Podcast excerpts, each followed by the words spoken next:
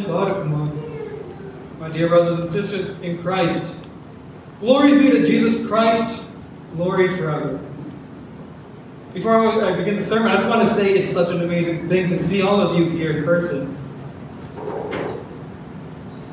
Been, it feels like it's been way too long since the parish now exudes this, this grace that when we stand together, when we sing together, that comes along with it. And I'm also very happy that we're also doing the tone of the day. I'm very surprised when I came here and started doing tone two. It's, it's, such, it's such a great thing that even the tradition of the ancient church being preserved in this church. With that said, let's get into the gospel. So, for any of us who have studied the Jewish law, you would know that this encounter with Christ in the gospel went against the law. Because for any Old Testament scholar reading this, or for that matter, any Jew who was there in person witnessing this, they would have been reminded of the leprosy laws that are found in Leviticus, specifically in Leviticus chapter 13, which states, Now the leper on whom the sore is, his clothes shall be torn and his head bare, and he shall cover his mustache and cry, Unclean, unclean. He shall be unclean. All the days he has the sore, he shall be unclean. He is unclean, and he shall dwell alone. His dwelling shall be outside the camp.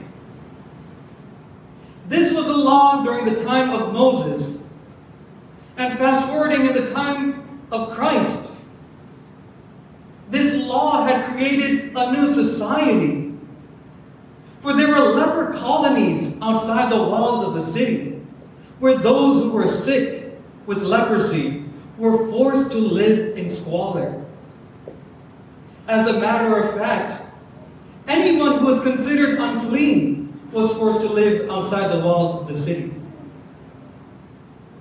Now, the life of one who lived with leprosy was terrible because the disease was rotting their very flesh away. And there was so little love for one who was unclean, and more so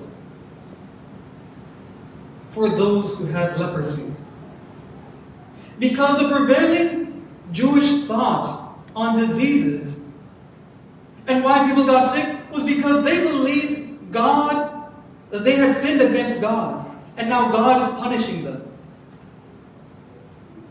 Hence the reason why the disciples asked Jesus, Who sinned with regards to the blind man who was born blind? In John chapter 9. So the people would look at those with this affliction and say, they got what they deserved. And the worst part yet, for the family of the leper, they would only be able to go and drop off supplies. There would not be any further exchanges than that. Because anyone who touches something that is unclean or someone who is unclean they themselves are made unclean. Therefore, with this said, there was no hope for someone who was a leper.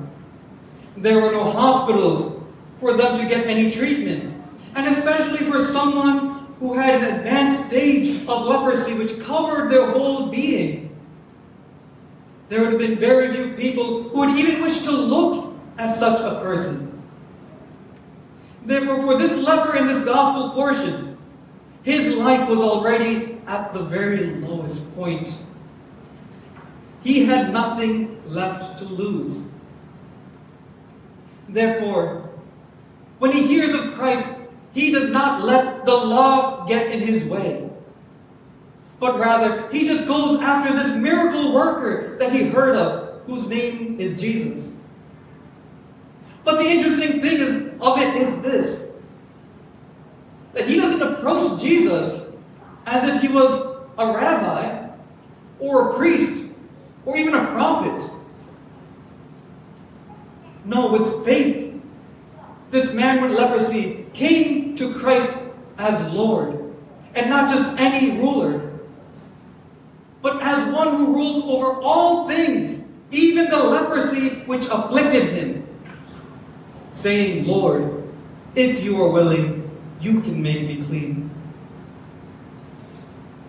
Because of this leper's faith and action, God was moved into action. Christ performs two miracles in his one act of healing. The first is obvious. It is the restoration of the leper. He is cleansed of his affliction, and then he is made whole again. And the second is the restoration of his personhood. What do I mean by this? This leper never received any compassion once he got his affliction. And most likely he was never even greeted, but turned aside, never even embraced, not even by his family. Therefore, the first thing Christ does when he sees this man suffering, both physically, emotionally, and spiritually, the first thing Christ does is he reaches out and touches him. The first human contact which this leper may have had after months or years of suffering. This man's restoration was only possible by him taking that initiative and saying to himself, Today I will go and get better. Today nothing will get in my way as I go towards the great miracle worker, Jesus, my Lord. My dear brothers and sisters, restoration is available for each and every single one of us, just as it was available for this leper. But we must make the conscious decision to go to Him without anything getting in our way. Now, none of us may be leper- leprous, but each and every single one of us have clothed ourselves in our fallen nature yet again. Whenever we sin, we put on that old vestment of corruption. We put on that old disease that was once cast out at our baptism. We seek, for whatever reason, or even enjoy, the disease of addiction to sin. Therefore, just like this leper in this gospel account, let us take the initiative to go to Christ in repentance through holy confession without anything holding us back. Be that pride or shame over the sins that we have to confess, or any other responsibilities which we are making as excuses for not wanting to confess our sins. My dear brothers and sisters, in this Lent, what perfect time than to repent and prepare ourselves for the glorious resurrection of our Lord and Savior Jesus Christ. Do not delay in this act of repentance, but take hold onto the blessed sacrament of confession so that we all may return to God. Christ has shown time and time again throughout the entirety of the gospel that he is always moved with compassion for his creation. He is always ready to heal us, both of our physical diseases and more importantly, of our spiritual ones. When we even have the minor inclination to return to him, he will move heaven and earth just to be with us. But for this to occur, this means we must put off that garment of sin and corruption.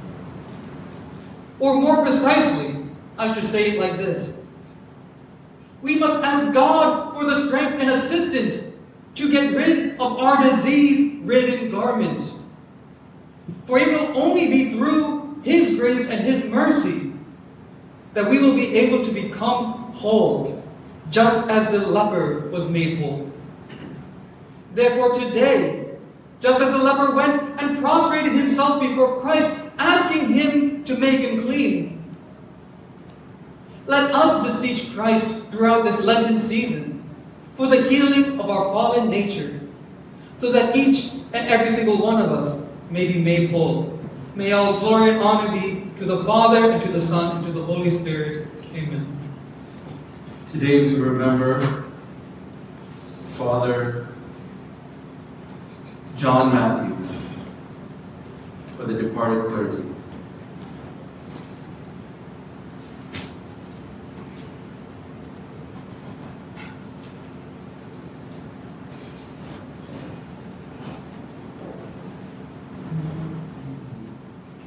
Your priests shall be clothed in righteousness, and your saints in glory. Hallelujah,